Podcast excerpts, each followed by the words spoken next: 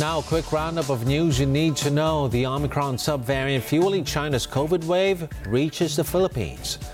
Malacanang claims President Ferdinand Marcos Jr.'s recent trips abroad yielded over $23 billion in investment pledges. A power rate hike feared next year as the Malampaya gas field undergoes a two week maintenance in February. And a massive winter storm in the U.S. disrupts the holiday plans of millions.